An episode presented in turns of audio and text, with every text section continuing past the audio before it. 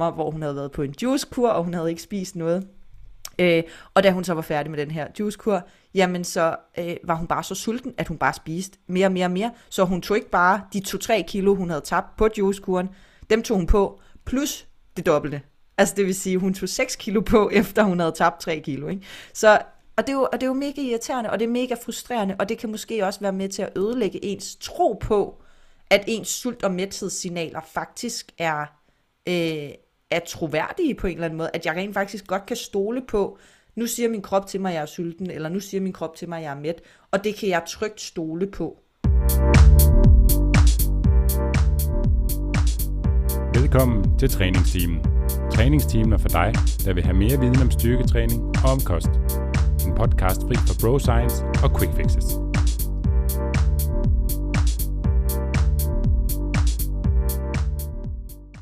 Velkommen til episode 108 af Træningstimen. I dag er jeg faktisk ikke med i studiet, for i dag er det nemlig kun Nikolaj og Michelle, og de skal snakke om sult og mæthed. Ja, fordi jeg ikke var med til optagelsen, så har jeg ikke den fjerneste idé om, hvad de snakker om, udover at emnet er mæthed og sult. Men jeg kan tilføje i relation til emnet, at jeg lige har spist frokost, så jeg har en dejlig mæthed lige nu. Men må ikke de to har meget mere fornuftigt at sige om emnet. God fornøjelse.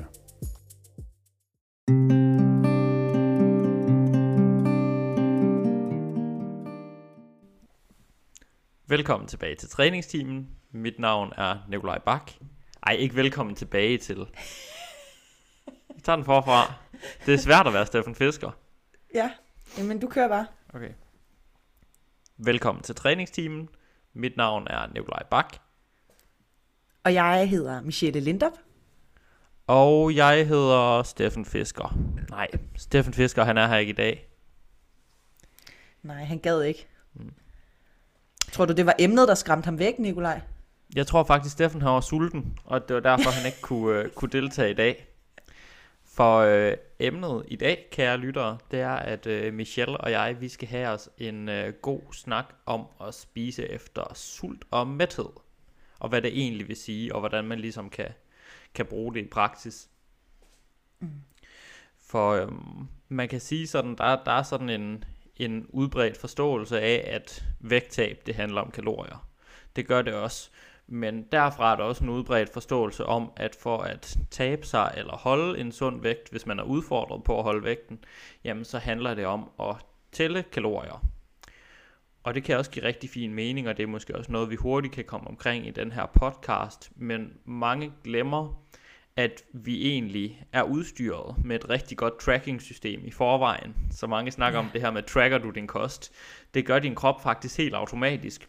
Øhm, og den har et rigtig godt system til at tracke, hvor meget du spiser. Der kan så være forskellige, øh, forskellige årsager til, at det her system måske ikke fungerer så godt, eller måske rettere, at du ikke er så god til at navigere efter systemet. Men det her system, det er altså vores øh, sult og vores mæthedssignaler, som, øh, som mange af jer nok har gættet.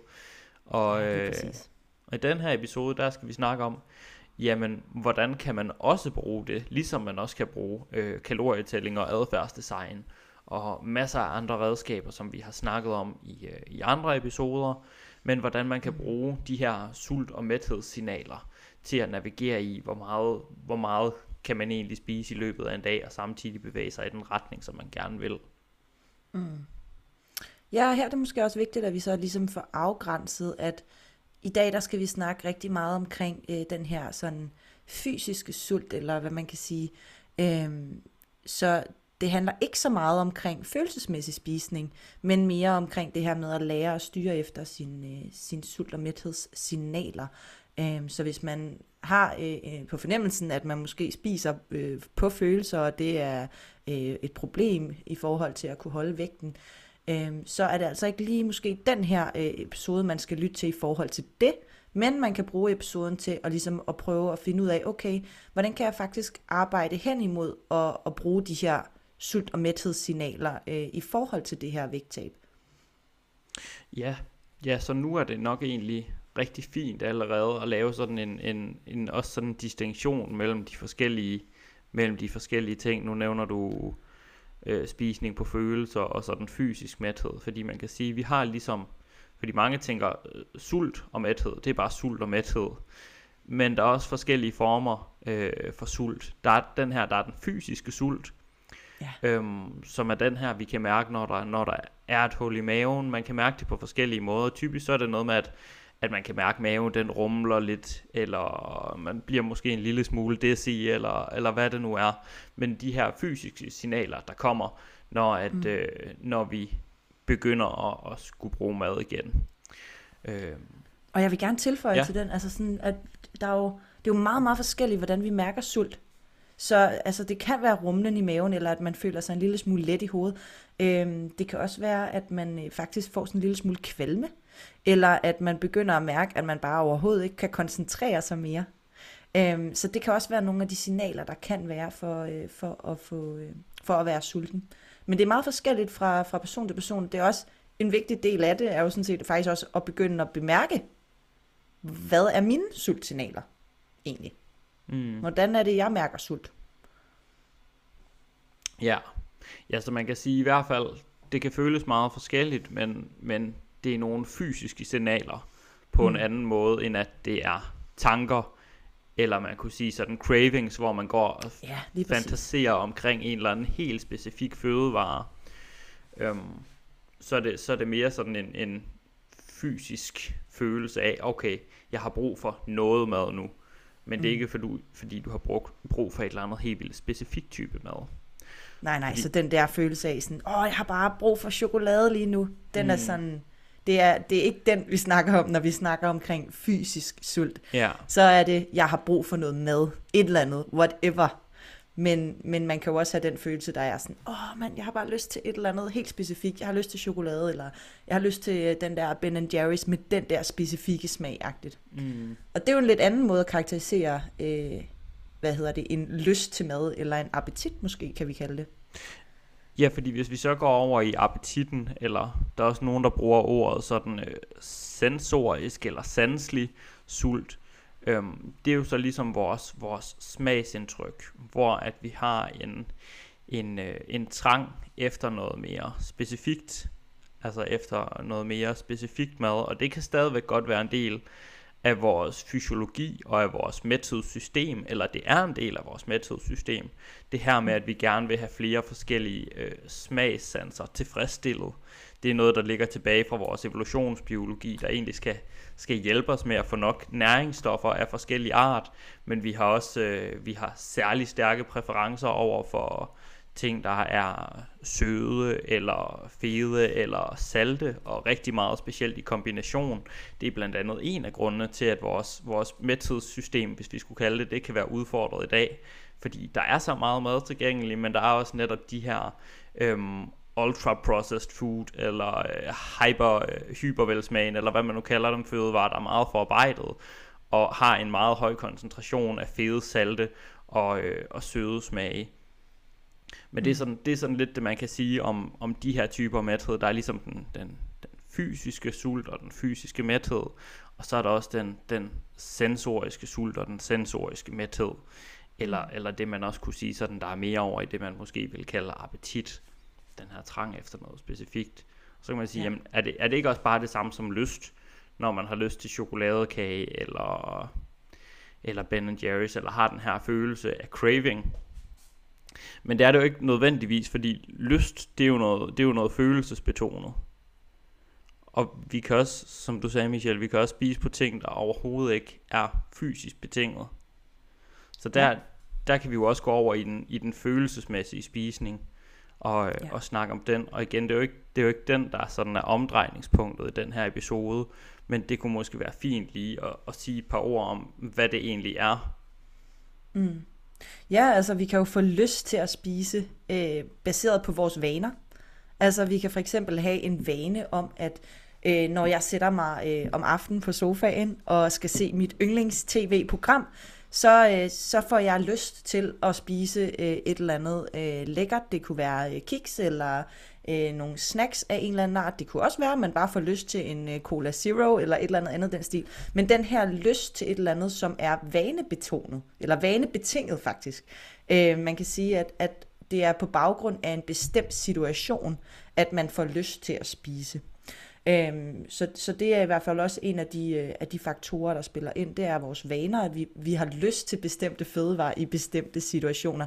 Det kunne også være øh, en anden situation, som øh, mange af jer, der lytter med, måske kender, at når man har været ude og drikke igennem den ene aften, så vågner man op næste morgen med tømmermænd, og der får man lyst til at spise noget salt eller fed mad, øh, som blandt andet er betinget af øh, vanen om tømmermændsmad. Øh, den kan selvfølgelig også være influeret af, øh, af noget mere fysisk, altså at man simpelthen har været dehydreret øh, på grund af alkoholen. Øh, så så det, det, det, når jeg fortæller om det her, så bliver jeg faktisk en lille bitte smule forvirret oven i mit eget hoved, fordi at der er rigtig mange ting, som påvirker øh, det her med, om vi er, øh, om vi får, når vi får lyst til mad, eller øh, også når vi er sulten. Altså der er rigtig mange faktorer, der spiller ind på det her. Ja, og, og det siger jo noget om, hvor komplekst det er.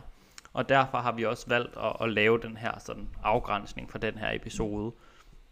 Så øhm, i en vægttabsproces, eller i en proces om at få et bedre forhold til mad, så er det, så er det næsten altid vigtigt at se på, øhm, jamen spiser jeg, når jeg er ked af det, når jeg er træt, øhm, har jeg en vane om altid at spise, når jeg kommer hjem fra arbejde, fordi jeg er træt og skal ligesom finde ro på en eller anden måde. Men den afgrænsning har vi lavet i den her episode, at det er altså ikke noget, vi vil, vi vil komme ind på, fordi det kommer til at blive alt for bredt, og så kommer man til at gå fra den her episode mere forvirret, end man egentlig har fået klarhed. Så, øhm, så i stedet ja, lad os for, prøve at undgå det. ja, så i stedet for, der vil vi gerne mere snakke om, okay, hvordan navigerer du efter de fysiske signaler øhm, af appetit, og sult, og hvordan finder du egentlig lidt ud af, hvad der er hvad? Hvordan lærer du at identificere din, din fysiske sult og navigere efter den? Ja, og jeg tror måske også, at jeg vil bare lige komme med en kort tilføjelse om det her med, at der er altså rigtig mange grunde til, at vi spiser, som ikke kun handler om den her fysiske sult. Og det er helt okay at spise, også selvom det ikke er fordi, at jeg er sulten lige nu og her. Øh, jeg har øh, haft en del snakke med, øh, med klienter, øh, som opfatter det her øh, meget sort-hvidt. At vi kan komme til at, øh, at stille det op sådan, at øh, hvis du gerne vil tabe dig, jamen så, skal, så må du ikke spise, hvis ikke du er sulten. Men det er jo bare ikke sandheden. Altså der kan sagtens være masser af andre grunde til at spise, end kun den her fysiske sult. Og der er det et spørgsmål om at tage det valg, der hedder, Lige nu, der vælger jeg simpelthen, at det er for hyggeligt at sidde her sammen med min familie og spise øh, nogle kiks, eller hvad det nu er. Så derfor vælger jeg at gøre det, selvom jeg ikke er sulten. Fordi det er helt okay, men man skal man kan godt komme til at opsætte en regel over for sig selv, som hedder, jeg må ikke spise, medmindre jeg er sulten. Men det må du altså gerne. Og det gør vi alle sammen en gang imellem.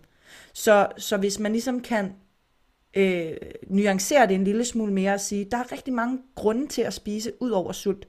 Men hvis du gerne vil arbejde med øh, sådan i, et, i et vægttabsorienteret, øh, med et vægttabsorienteret fokus, jamen så kan det være øh, rigtig fint, at du faktisk begynder at blive opmærksom på og bevidst om, hvornår spiser jeg, fordi jeg er sulten, og hvornår spiser jeg, fordi alle de andre grunde til at spise. Fordi så kan man træffe valget så har man en større valgfrihed, end hvis man, når jeg gør bare som jeg plejer, jeg, jeg har bare slået autopilot på, og så kører jeg bare ud af. Nej, hvis du gerne vil lave en forandring i dit liv, og hvis du gerne vil tabe dig, så kan det være rigtig, rigtig vigtigt for dig. Det kan være rigtig vigtigt for dig, at øh, begynde at, at arbejde med, hvornår spiser jeg, fordi jeg er sulten, og hvornår spiser jeg af alle mulige andre årsager. Og så kan du begynde at prioritere, hvad er vigtigt for mig, og hvordan kommer jeg videre med mit vægttab, øh, hvordan kan jeg bruge de her, den her bevidsthed i forhold til at komme videre med mit vægttab. Mm. Ja, fordi som vi har snakket om, så i, i nogle situationer kan det også være helt okay at spise på følelser. Øhm, det er måske et problem, hvis man gør det hver eneste gang, der dukker en ubehagelig følelse op yes. af, af mange grunde. Men en af grundene kunne være, hvis man gerne vil holde en, øh, en sund vægt. Og, øh, ligesom det kan blive et problem, hvis man aldrig rigtig spiser, fordi man er sulten, men af alle mm. mulige andre årsager. Fordi så følger man ikke kroppens egen, ligesom du sagde, Nikolaj, at kroppen har faktisk den her kalorietracker øh, installeret selv. Og den ved godt, hvornår den har brug for mere energi, og hvornår den ikke har brug for mere energi. Så hvis man konsekvent altid spiser på alle mulige andre grunde end sult, så kan det godt blive et problem i forhold til, hvis man gerne for eksempel vil tabe sig. Mm. Men som du siger, der er ikke noget, man skal, og der er ikke noget, der er forbudt. Der, øh, der findes en øh, masse valg, og hvert valg har nogle kom, øh, konsekvenser, specielt hvis man træffer yes. det samme valg rigtig mange gange. Og så er ja. det bare godt at være bevidst om, hvilke konsekvenser de valg, man træffer, har, og hvad det er, man går med. Det er så rigtigt. Så øhm, hvis man gerne vil blive bedre til at gå med mætheden, eller i hvert fald øh, lægge mærke til, at nu er det, nu er det sulten og mætheden, som, øh, som giver mig trangen til at spise, jamen så har vi nogle spørgsmål, man ligesom kan stille sig selv i at, i at arbejde med den proces. Mm-hmm. Øhm, for jeg nævnte jo, at, at det her system, det fungerer faktisk rigtig godt, men, øhm, men samtidig så er det ikke nødvendigvis noget, man kan navigere særlig godt i, og, og en af årsagerne til det kunne netop være, at vi har det her øh, madmiljø, som vi har i dag, som altså nutidens madmiljø er jo nærmest ikke sket endnu, rent evolutionshistorisk. Altså det er så lille en periode af vores samlede øh, eksistens og vores samlede udviklingshistorie som, som, sådan, som menneskerace, at det giver jo super god mening, at det har vores, øh, vores system slet ikke lært at forholde sig til, fordi det har nærmest aldrig været en udfordring for mennesket, at der har været for meget mad til stede, og mm. mad er en type, som virkelig kan være fristende for os. Yes. Og så er det klart, at nogle mennesker, jamen, hvis de kun øh, er styret af deres indre øh, signaler, eller kun spiser intuitivt. Det er et meget farligt ord at bruge, så det vil jeg passe på med at sige. For mange gange i den her podcast, så kommer internetpolitiet efter mig. Men Hvorfor er jeg det vil, farligt, Nikolaj?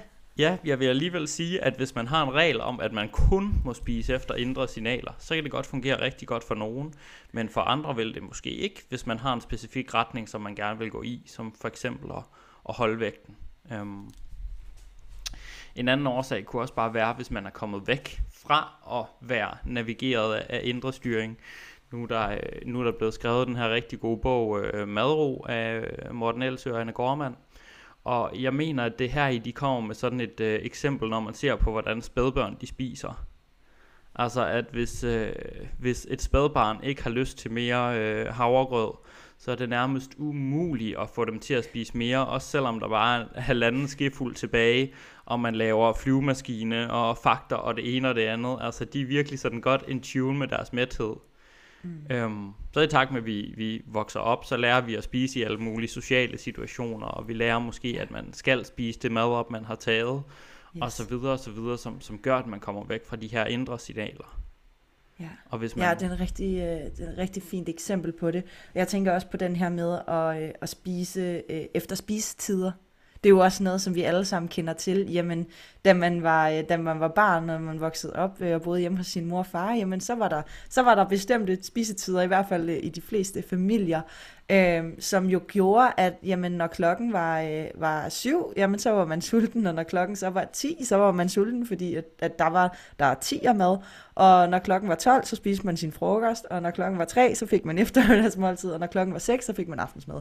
Øh, så det er også, en anden, det er også et andet øh, øh, ydrestyret øh, øh, en yderstyret faktorer, der kommer ind over og påvirker vores, øh, vores sult, som kan gøre, at, at det kan være svært at faktisk at slippe den, øh, øh, hvad hedder det, den øh, styring igen. Det vil sige, at man, man, man har faktisk næsten helt svært ved, jamen klokken er jo 12, så skal jeg jo spise frokost. Sådan, jamen det behøver du ikke. Har du mærket efter? Er du sulten? Sådan, nej, nej, men jeg skal jo spise frokost, for klokken er jo 12.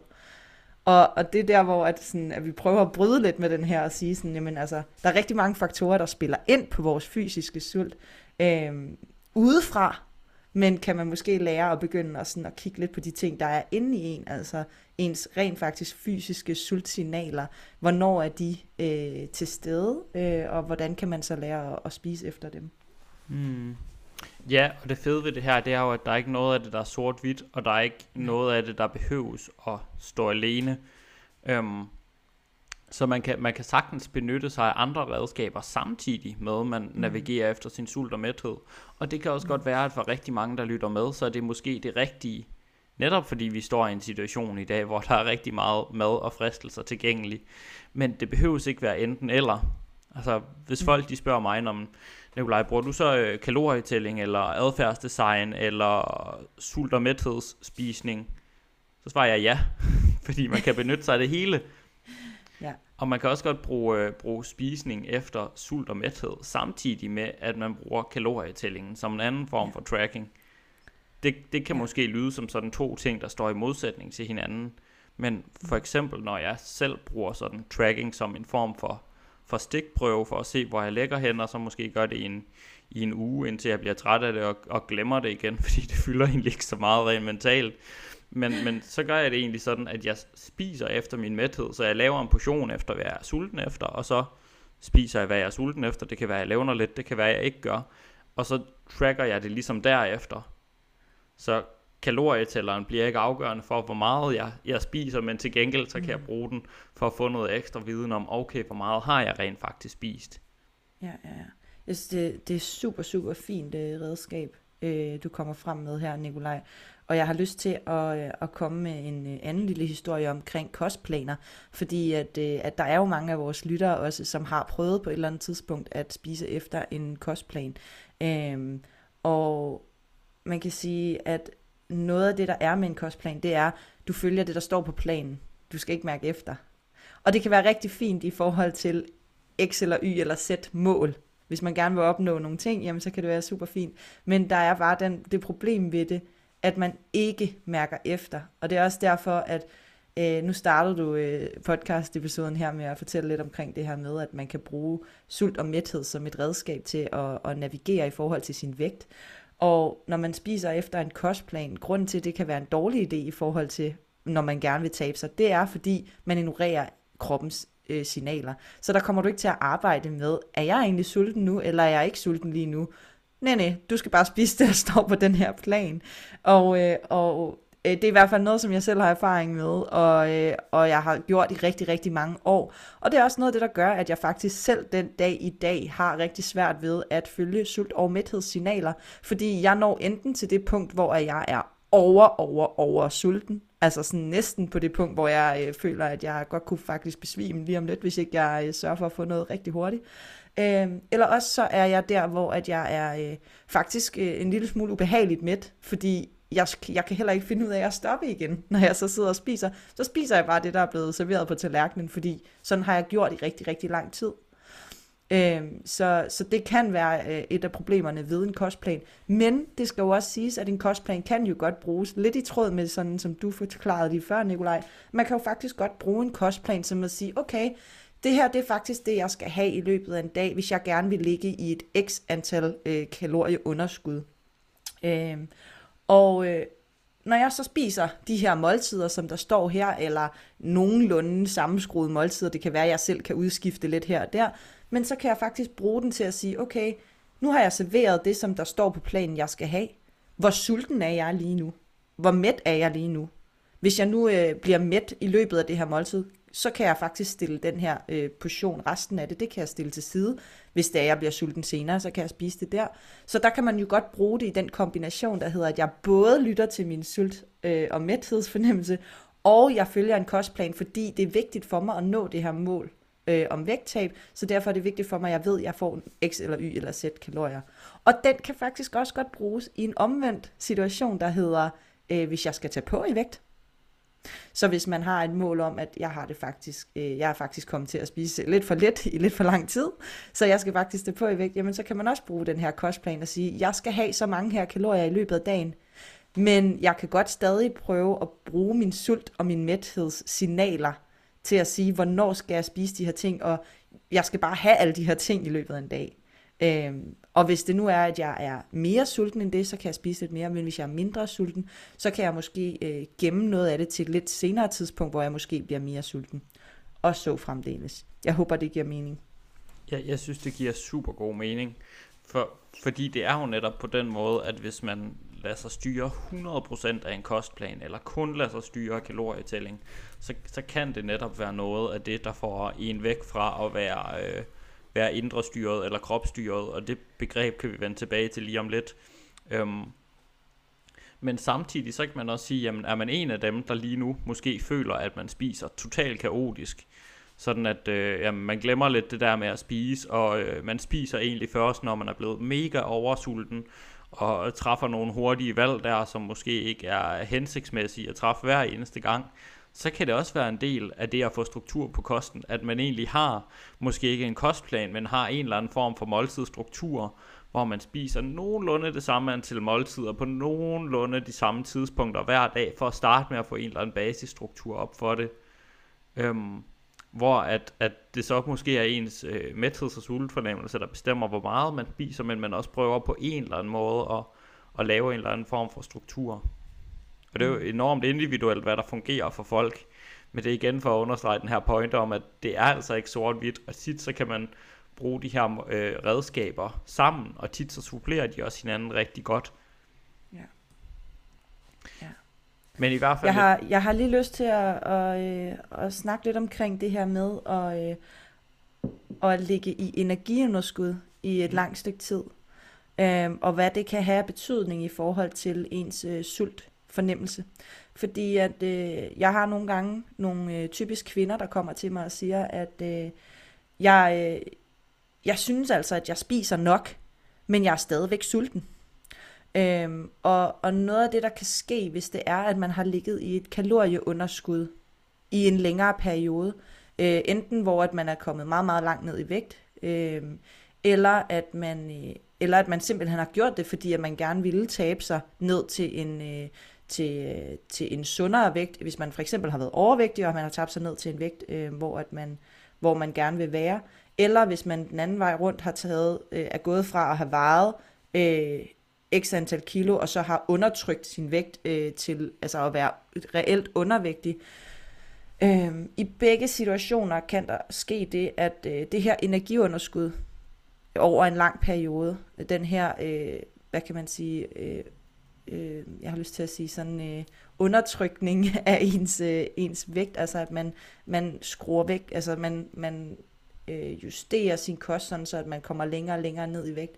Ja, øh, suppressing, hvad, hvad, hvad bruger ja, man af dansk undertrykke, ord? ja. Ja, så man simpelthen... Det lyder bare altså, så sådan, sådan tyrannisk på en eller anden måde. Ja. sådan at det nogle gange lyder ting bare bedre på engelsk. Men at man, at man øh, undertrykker sin vægt i så høj grad, øh, at det kommer til at have en indflydelse på ens fysiske sult. Hvor vil jeg hen med det? Jo, det er fordi, at når man har gjort det over en længere periode, så selvom at man så, okay, nu har jeg faktisk øh, ikke lyst til at tabe mig mere, jeg begynder måske at spise lidt mere mad, øh, og, og føler faktisk, at jeg, spørg, jeg spiser det, jeg bør spise for at opretholde den her vægt, øh, eller for at, at, at, ligesom at opnå de mål, jeg gerne vil opnå, men jeg er stadigvæk sulten. Meget mere sulten, end jeg plejer at være.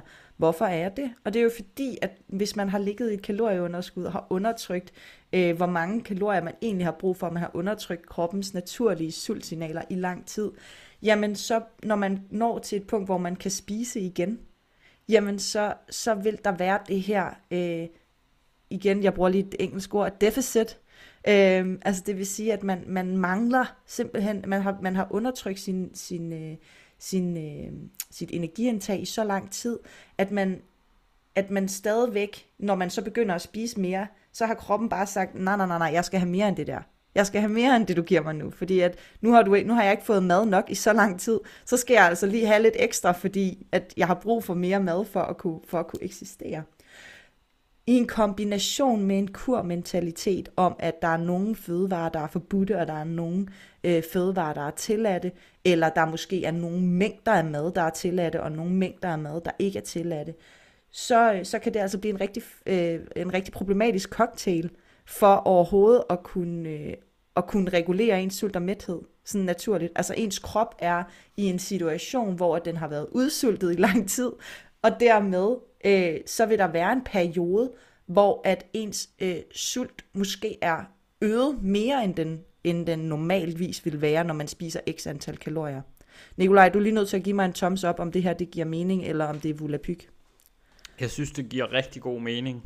Godt. øhm, det jeg måske lige vil understrege for lytterne, hvis man, hvis man skulle have overhørt det, øhm, ligesom man kan overhøre sine sultsignaler. det ved jeg ikke, hvorfor det var sjovt, men sådan er jeg. Nå, det jeg bare vil sige, det var, at, øhm, at man kan selvfølgelig også huske, at det her, det er sådan over i de mere ekstreme tilfælde, at hvis man nu går fra, øh, fra overvægt til normalvægt, øh, hvilket også kan gøres øh, med mindre mentale restriktioner, end, øh, end det kan at gå ned på, øh, på sådan undervægt, eller måske endda ekstrem undervægt, hvor man er på sådan en sultekur, at, at så vil de her fysiske signaler slet ikke være lige så kraftige. Men at, at jeg synes, det er en super god pointe det her med, at hvis man er på en sultekur, eller er kommet ned på en meget, meget lav fedtprocent, øhm, det kunne også være i forbindelse med en fitnesskonkurrence, at rigtig mange oplever det, at så vil der bare være en ekstrem sult, og at, og at det, det er ikke fordi, at man bare bliver mæt at man så spiser en agurk, der fylder i maven, og, og at rent anekdotisk, det er jo ikke noget, der er så meget data på, men man hører virkelig fra mange folk, der har været i fitnesskonkurrencer, eller har, har kæmpet med, med spiseforstyrrelse, uden at det overhovedet er mit fagområde, at, øh, at de bare oplever en ekstrem sult bagefter, og at det på mange måder også lyder som fysisk sult. Altså som mm-hmm. det der ekstreme hul i maven, der bare bliver ved med at være der. Eller også, at man bare er så... Altså, at den mentale sult også bare larmer så meget, at man ikke kan adskille, hvad der er været længere, fordi man har nægtet sig selv øh, normale ja. mængder mad i så lang tid. Og den kan jeg i høj grad godt skrive under på, men jeg tænker også i forhold til, sådan set som du siger, en sultekur. Mm. Og det er jo øh, uanset om du er går fra normalvægtig til ekstremt undervægtig, eller om du går fra at være måske overvægtig og så til normalvægtig. Når man går på en kur, og det tror jeg også, at der er rigtig mange af jer, der lytter med derude, der har prøvet, at hvis man tager øh, og, og går på en eller anden form for slankekur, lad os sige en juicekur. Åh, oh, de skønne juicekur, de har altså fået mange slag i vores podcast. Men, de fortjener det.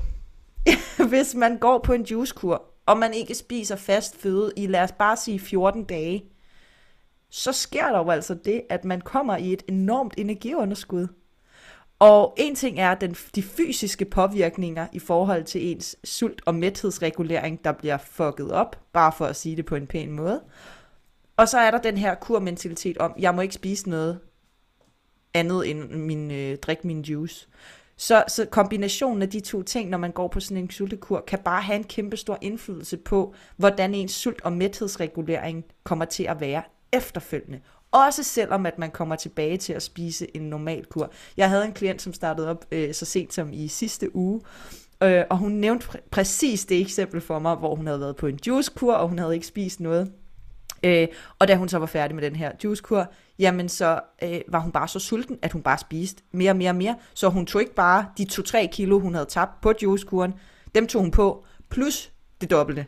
Altså det vil sige, hun tog 6 kilo på, efter hun havde tabt 3 kilo. Ikke? Så, og, det er jo, og det er jo mega irriterende, og det er mega frustrerende, og det kan måske også være med til at ødelægge ens tro på, at ens sult- og mæthedssignaler faktisk er, øh, er troværdige på en eller anden måde, at jeg rent faktisk godt kan stole på, nu siger min krop til mig, at jeg er sulten, eller nu siger min krop til mig, at jeg er mæt, og det kan jeg trygt stole på. Ja, og det er jo, det er jo hele problemet ved at, ved at gå på kur, det er, at det er den her midlertidige løsning. Fordi ja. det er helt fysiologisk sådan, at skal man opnå et, øh, et varigt vægttab, altså ikke kun tabe sig, men også øh, holde den tabte vægt øh, hvad skal man sige, at man ikke tager den på igen selvfølgelig, at så skal man indtage færre kalorier, end man gør nu resten af livet. Eller øge ja. sit kalorieforbrug. Fordi at en mindre krop, der har tabt noget vægt, den forbruger også færre kalorier. Mm. Og så kan man sige, okay, hvis, hvis jeg begynder at spise efter sult og mæthed, hvordan hjælper det mig så med det? Jo, mm. det kan det gøre, hvis man i forvejen spiser af rigtig mange årsager, der ikke har med sult og mæthed at gøre, eller at man måske egentlig spiser til man er mere end mæt. Øhm, og det i sig selv kan ofte øh, få folk ned på en, på en, på en sundere vægt, øh, hvis man lærer at blive mere, øh, blive mere indre styret. Øhm, og det kan være, at vi netop skal, skal snakke lidt om det her begreb med, eller øh, indre sult kontra, øh, kontra mental sult. Og sådan nogen, der mm. kalder det det her med at være kropsstyret, altså det her med, at man kan mærke kroppens indre signaler, når den ligesom er sulten efter mad. Og jeg tror sådan et helt, et helt godt grundlæggende spørgsmål at stille sig selv der, hvis man er lidt i tvivl om, okay, jamen, hvad, hvad er det egentlig? Øh, er, det, øh, er det fordi, jeg keder mig nu, at jeg er sulten? Eller er det egentlig fordi, jeg har, har brug for mad?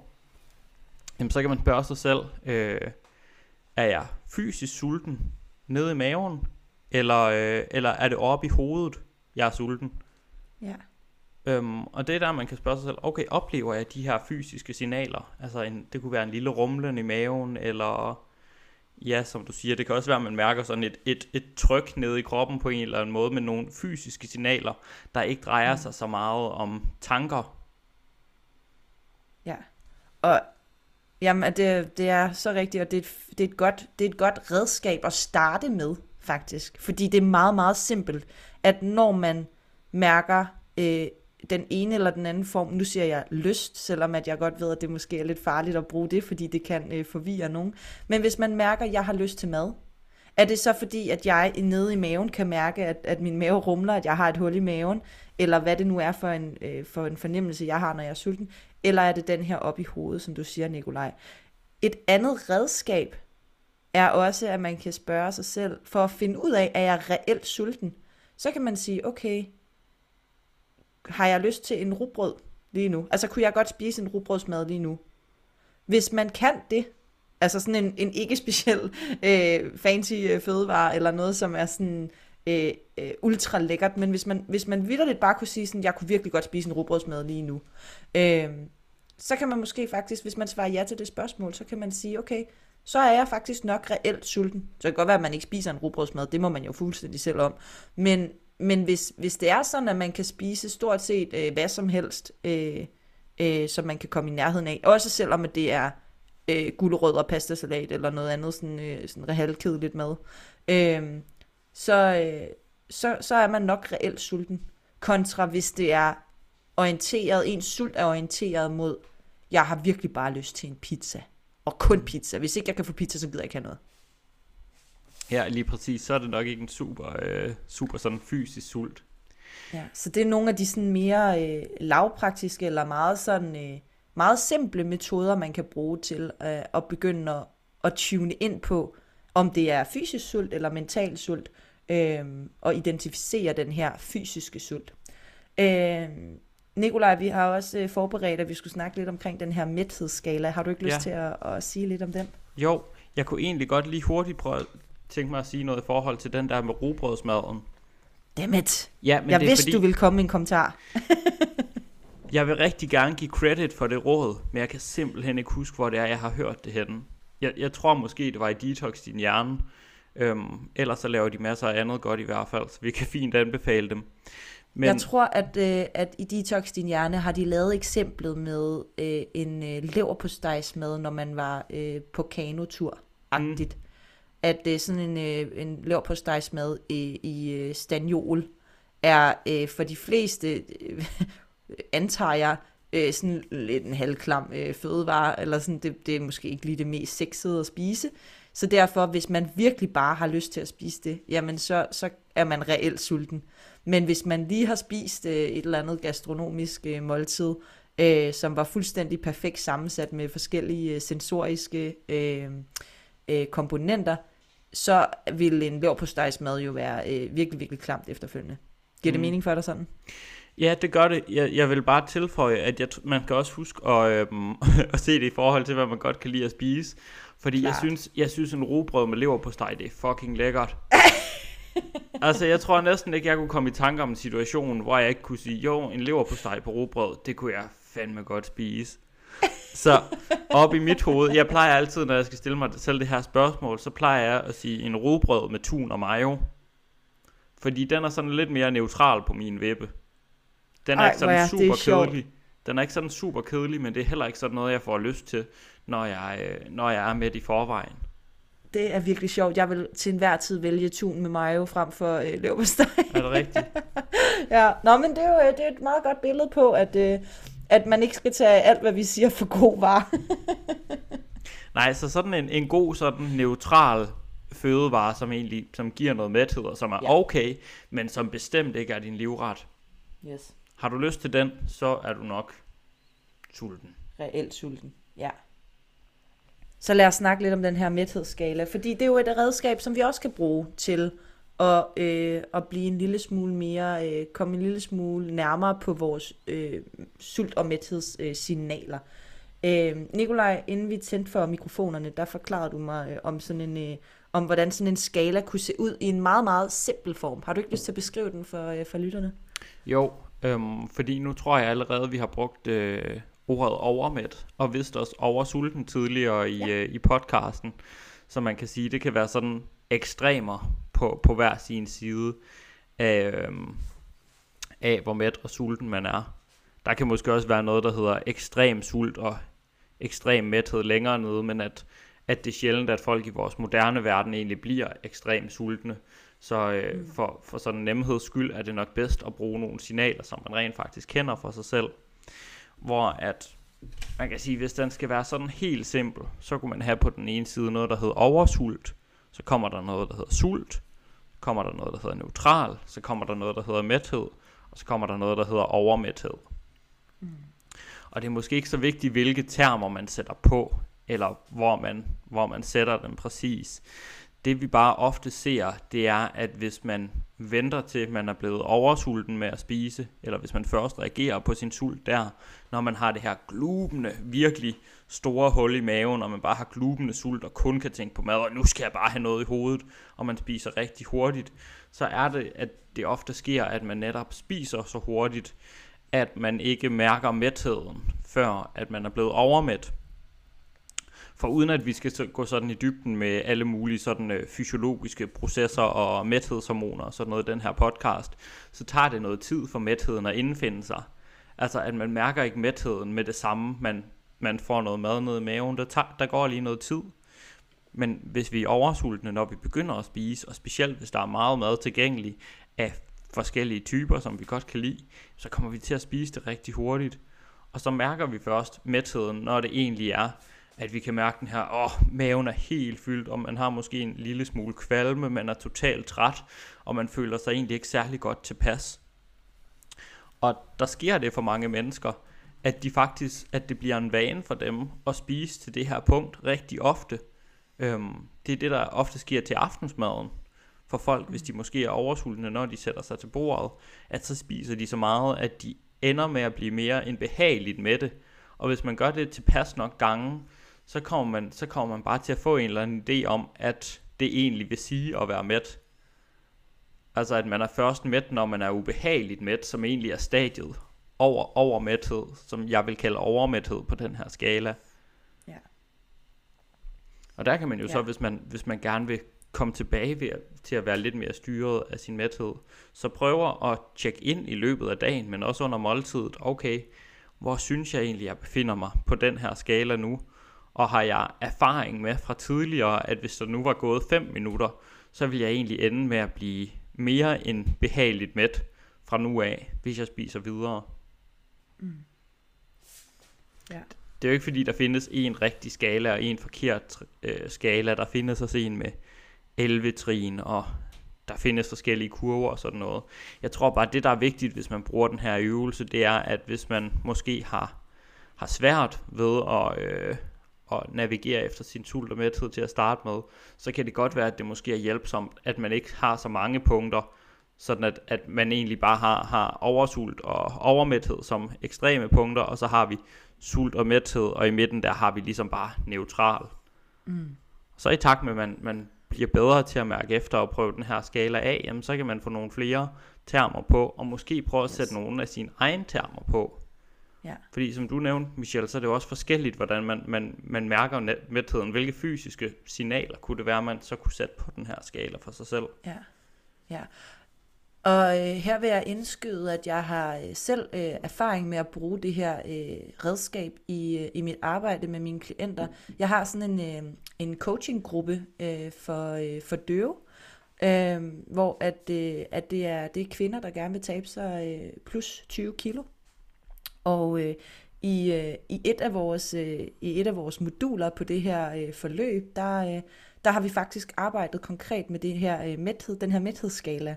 Og øh, bare for at fortælle lidt omkring, hvordan, øh, hvordan de oplevede det at skulle begynde at, at, at, at score deres mæthed, så fortalte de mig om, øh, jeg havde simpelthen stillet dem den her opgave, og vi havde snakket rigtig meget om det til en session, og så øh, skulle de så hjem og afprøve det øh, de næste to uger, og så bad jeg dem simpelthen om at, at melde tilbage og tjekke ind med mig, øh, hvordan det gik med at bruge den her skala. Og det var simpelthen så sjovt, fordi at, at de, første, de første par dage, så, så var der ikke nogen af dem, der var sådan, jeg kan ikke, jeg kan ikke mærke noget. jeg, kan ikke, øh, jeg ved ikke, om jeg er det ene eller det andet eller det tredje. De vidste, og jeg havde, brugt, jeg havde så brugt de her fem øh, parametre, lidt ligesom den øh, skala, du har stillet op, Nikolaj, for at gøre det simpelt for dem, fordi de netop aldrig havde sådan rigtig prøvet at, arbejde med det redskab før. Øh, men så gik der et par dage, og så begyndte jeg sådan, så, så meldte jeg jo selvfølgelig tilbage, gav dem noget feedback på, okay, men prøv at mærke efter her, prøv, prøv at gøre det her, prøv at gøre det her. Og, øh, og de prøvede så, øh, i løbet af de to uger, så, øh, så var der flere af dem, som så faktisk fandt ud af, hvor tit de rent faktisk endte over i den her kategori, der hed oversulten. Og hvordan den førte til, at når de, øh, når de så satte sig ned ved bordet og begyndte at spise, så røg de direkte over i den øh, diametrale modsætning, der hed overmidt. Fordi at, at de kunne ikke nå, altså sådan, når de nåede til det punkt, hvor de var så mega sultne, så var det simpelthen for svært for dem at sætte sig ned, tage kniv og gaffel, øh, spise en bid ad gangen, lægge kniv og gaffel mellem måltiderne, snak med de mennesker, der sad omkring bordet med dem, osv. osv. Nej, nej, nej, nej. Det handlede bare om én ting. Jeg skal have så meget mad ind i munden nu, fordi at jeg er ved at dø af sult. Så det vi sådan begyndte at snakke lidt om, det var okay, men hvordan kan vi så rent faktisk undgå, at du ender over i den her kategori, der hedder oversulten? Hvad kan vi gøre for, at du ikke ender der hver eneste dag til aftensmad, sådan så du ender over i kategorien overmæt, når du har spist? Okay, jamen øh, vi kunne smække et, øh, jeg kunne spise en proteinbar om eftermiddagen et par timer før øh. Okay, men prøv det af, se hvad der sker. Og for, for en specifikt en af, af klienterne, som sagde det her med proteinbaren, der oplevede hun simpelthen, at når hun satte sig ned til aftensmaden, som hun før havde sagt, det er mit yndlingsmåltid, jeg elsker aftensmad, jeg kan ikke styre mig, når jeg sætter mig ved bordet, fordi det er det bedste måltid i verden. Pludselig så havde hun faktisk øh, slet ikke den samme appetit, når hun satte sig ved aftensmaden. Fordi at hun ikke var råd over i kategorien oversulten, så hun kunne meget nemmere administrere okay, når jeg sætter mig ned ved aftensmaden, så kan jeg faktisk snakke med min mand, jeg kan, jeg kan, jeg kan snakke med mit barn, jeg, øh, jeg kan rent faktisk øh, lige sådan tænke mig om, hvor sulten er jeg egentlig nu? Så når jeg øser op på min tallerken, har jeg en vurdering af nogenlunde, okay, jeg tager så og så meget, fordi at, at jeg faktisk ikke er sådan øh, mega, mega sulten. Og det var en rigtig god læring for hende, fordi at det betød, at så røg hun ikke over i kategorien overmæt, så kunne hun rent faktisk stoppe med at spise igen, når hun var mæt. Og det synes jeg bare var sådan en fin, øh, et fint eksempel på, et, det er rigtig svært at bruge det her redskab, når man skal i gang med det. Hvis man ikke har været vant til at bruge øh, sådan et, øh, et redskab som det her med at mærke efter sult og mæthed, men bare har spist efter en kostplan eller fuldt øh, en slankekur eller hvad det nu er, så er det rigtig svært at gå i gang. Og det kan kræve, at man faktisk har hjælp fra en, fra øh, en veninde eller en øh, coachinggruppe, eller hvad det nu kunne være. Øhm, men når man så får det gjort, så kan man også begynde at identificere, man bliver rent faktisk bevidst om, hvornår er det, jeg spiser for meget, hvornår er det, at jeg kan sætte ind, sådan så jeg ikke ender derover, hvor jeg kommer til at spise for meget. Øhm, og så er det et eksempel på, øh, der viser, at at nogle gange så handler vægttab ikke altid om bare at spise mindre. Fordi det var jo faktisk sådan, som, som min klient havde, havde tolket det. Jamen, hun havde fjernet øh, sit eftermiddagsmåltid, fordi så sparede hun nogle kalorier der. Men det betød jo så bare, at hun endte til aftensmaden med at spise for mange kalorier alligevel. Så hun stadigvæk ikke øh, tabte sig mere, men hun faktisk endte med at tage en lille smule på i en periode. Så ved at indføre en proteinbar, noget så simpelt som en proteinbar som eftermiddagsmåltid, jamen, så endte hun ikke i den kategori, hvor hun var oversulten, ergo kunne hun kontrollere, hvor meget hun fik at spise, ergo begyndte hun at tabe sig igen. Og det er jo de der små aha-oplevelser, der kan være mega værdifulde. Altså i, i det her tilfælde, at hun fandt ud af, okay, det skulle lige være en lille snack om øh, eftermiddagen. Ja. Jeg har, jeg har også oplevet med, øh, med mange, og også fra mig selv, at det at gøre det til en vane lige at drikke et øh, stort glas vand og spise et stykke frugt, mens man laver aftensmad, det, øh, det ligger allerede en form for bund, så man lige får lov til at tjekke, tjekke ind i sin sult inden da, og så spiser man typisk ikke lige så meget. Jeg tror også, altså, det er også vigtigt at understrege formålet med at bruge den her mæthedsskala, eller hvad vi nu skal ja. kalde den. Det vil ofte være at, at undgå hele tiden at svinge mellem oversult og overmæthed. Men yes. dermed ikke sagt, at man aldrig må være oversulten, eller at man aldrig må være overmæt. Fordi man, Nej, kan også, præcis. man kan også komme derhen, hvor man sådan bliver helt, helt bange for at, at, at mærke sult over hovedet, eller åh nej, bliver jeg nu for sulten, og så går man hele tiden og småspiser for at holde det på afstand. Ja. Men det er ikke fordi, at det som sådan er, er farligt at være sulten, og det er heller ikke farligt at være overmæt, men hvis vi hver gang spiser til vi er overmæt, og hvis vi egentlig gør det til en vane, så er det, at det bliver et problem. Ja, og ja, ja. Det kan bare være fint at, at mærke, hvornår at det er, at det så er overmæthed, og så kan man gå med det eller ej. Altså, jeg kan give et eksempel, så, øh, så sent som i går spiste jeg til, at jeg var øh, overmæt, og det var 100% bevidst. um, jeg havde lavet min øh, famøse krondyrs lasagne, og den Uh. smager fucking godt, kan jeg godt love dig for. um, så den spiste jeg, øh, den spiste jeg godt til af, og, øh, og jeg nåede det. Og, øhm, og jeg kunne også godt mærke, at øh, når jeg var lyst, så havde jeg, eller nej, slå røv, når jeg var mæt, så havde jeg faktisk stadigvæk lige lyst til et stykke mere, øh, og det spiste jeg. Øhm, også selvom jeg egentlig var mæt, og det var ikke noget problem, det var jeg ligesom bevidst om. Øhm, og man kan sige, at jeg havde nok også spist lidt mindre tidligere på dagen, fordi det havde været en travl dag. Og så i morges, der var jeg lidt mere mæt, da jeg vågnede, end jeg ellers plejer at være. Så jeg har egentlig bare startet dagen med et stykke frugt og en proteinshake i dag. Mm. Så, så det er jo ikke fordi, at vi siger, at det at være oversulten og overmæt, at det øh, i sig selv er et problem, men det er nok et problem, hvis man gør det hver gang, og hvis man ikke kan mærke, at det er det. Så hvis man tror, at, at, at oversult, det er det, man kan spise på hver gang, og at det så resulterer i, at man spiser til man er overmæt, og man tænker, okay, det her, det, må, det, må, det er nok bare almindelig mæthed, så har det, at det kan blive et problem. Mm. Ja. ja, ja, og det er, altså, jeg elsker den tilføjelse om, at det kan godt ske alligevel. Altså, jeg vil også sige, at min klient har da også vendt tilbage til mig og sagt, jamen, jeg har det. Øh, jeg, jeg kom til at overspise i går, men altså, det går nok også. Det var påske, jeg havde lyst til påskeæg, hvad det nu kunne være. Øh, men, men, men de melder jo stadigvæk tilbage, at det sker en gang imellem. Og sådan er det. Og det går nok også, men det er mere det der med, hvis det er det, man gør hver evig eneste dag, og man faktisk ikke er bevidst om, hvilke konsekvenser det måske mm. kan have for en. Øhm, så jeg, jeg elsker den, øh, den tilføjelse, Nikolaj. Det synes jeg er virkelig, virkelig skarpt. Øhm, jeg har lyst til også at snakke lidt omkring øh, det her med at, at bruge øh, mæthedsskalaen i forbindelse med øh, sådan, hvis man øh, hvis man træner meget, og det ved vi jo, at rigtig mange af vores lyttere gør, øh, at, at så kan man også nogle gange komme ind i en opfattelse af, at når man ikke træner, jamen så har kroppen heller ikke brug for energi. Dermed så, hvis jeg er sulten, hvis jeg ikke har trænet, øh, så er det ikke rigtig sult, så må der være noget galt med min krop. Og, øh, og der vil jeg bare lige lave en lille tilføjelse, der hedder, at uanset om vi træner eller ej, så har vores krop brug for energi. Fordi at kroppen skal bruge mad og energi til at holde sig i live. Og det er lige meget, om vi træner eller ej. Så kan det godt være, at når vi træner, ja, så forbrænder vi noget energi. Ergo, så kan man måske spise lidt mere. Øhm, også i en, en vægttabs øh, sammenhæng. Men, men man skal altså stadigvæk spise, øh, når man ikke har trænet. Og hvis du er sulten, når du ikke har trænet, så er det altså fuldstændig naturligt. Og de sultsignaler skal du også respektere, selvom at du ikke har trænet.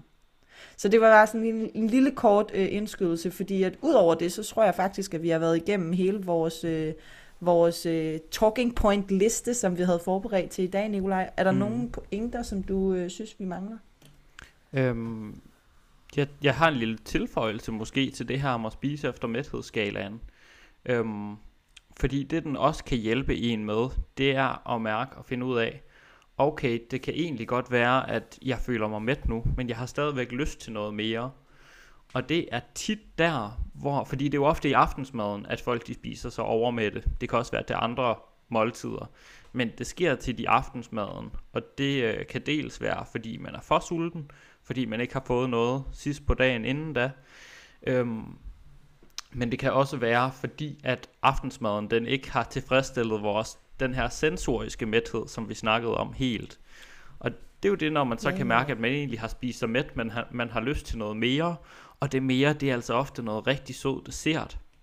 øhm, så er det ikke fordi, at du er viljesvag, eller øh, du er sukkerjunkie, eller hvad det nu er.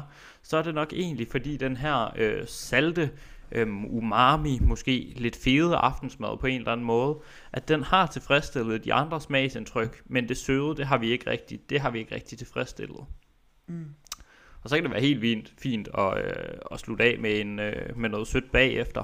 Og det kan også bare være noget frugt eller noget sodavandsis eller et eller andet, hvis man vil holde det kalorielet. Øh, en sodavandsis, den øh, ja, sondlerlig, den indeholder hvad, 55 kalorier eller sådan noget. Så det er sjældent noget, der vælter ens kaloriebudget. Men man kan også godt prøve at tænke ind i sine måltider, at de gerne må tilfredsstille hele smagspaletten. Øhm, så prøv at tænke ind og øh, lave noget sød frugtsalat eller et eller andet til sin, øh, til sin ret. Nu fik vi den der grondyrslasagne i går, der var sådan en, øh, du havde sådan en gulerodssalat med masser af appelsin og æble og rosiner i og sådan.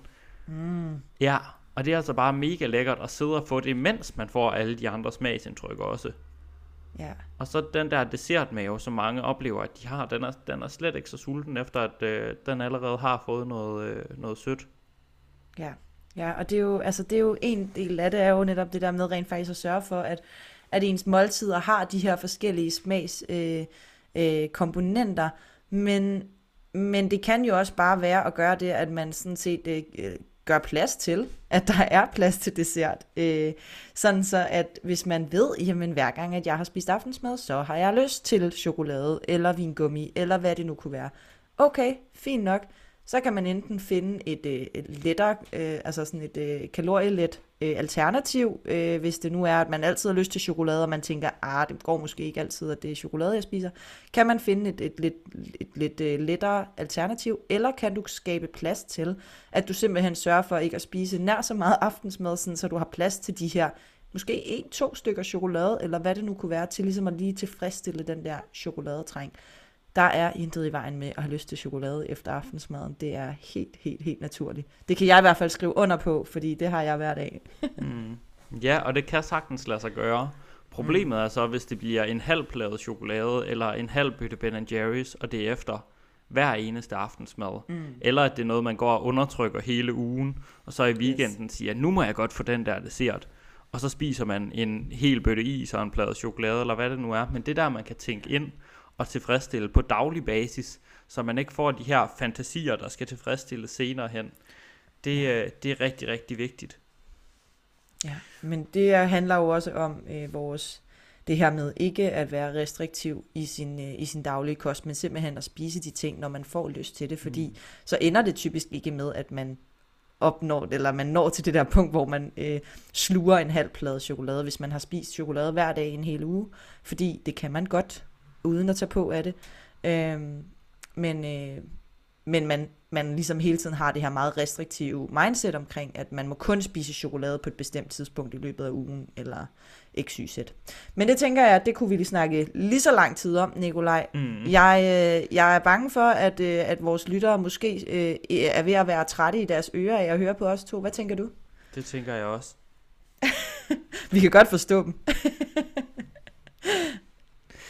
Det tænker jeg også, og øhm, det kan jo også være, at man nu som lytter sidder og tænker, jamen det er jo fint nok alt det her med, med sult og mæthed, og det vil jeg gerne øve mig på at navigere i.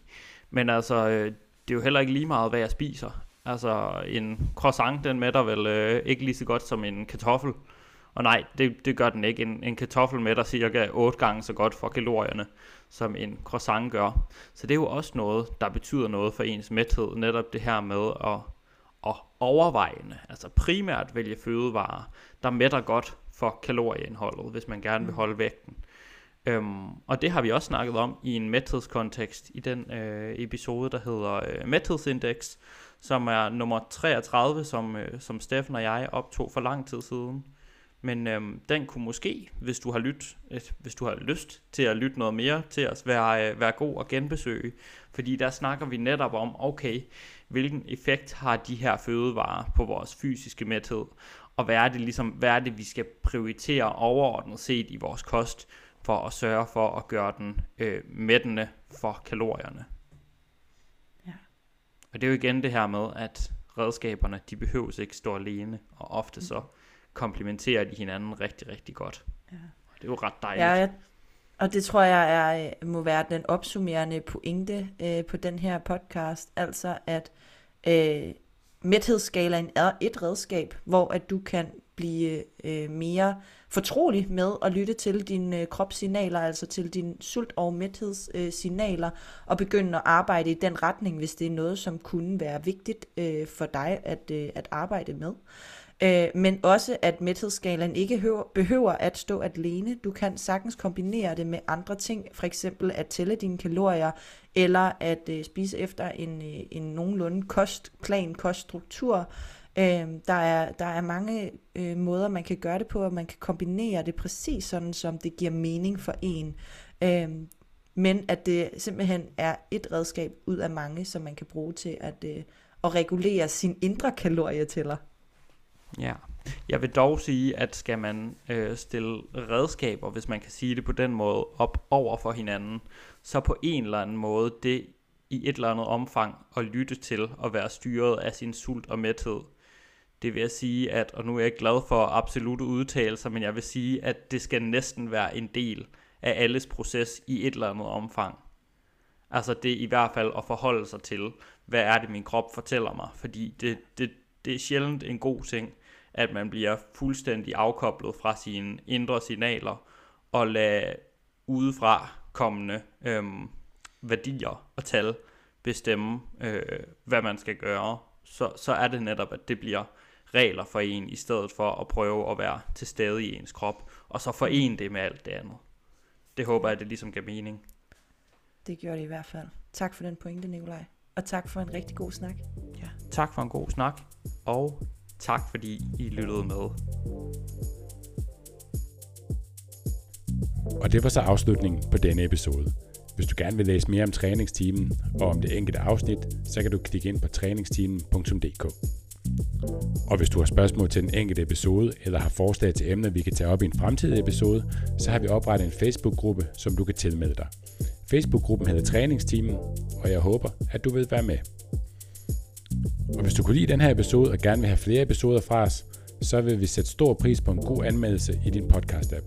For det er ingen hemmelighed, at vi laver den her episode for netop dig derude, og vi tjener faktisk rigtig lidt penge ved at lave podcast. Faktisk ingen penge. Så måden du kan hjælpe os på er ved at dele vores podcast og anmelde den, så vi kan få vores podcast ud til så mange som muligt og forhåbentlig hjælpe dem. Og det er netop derfor, vi gør det her.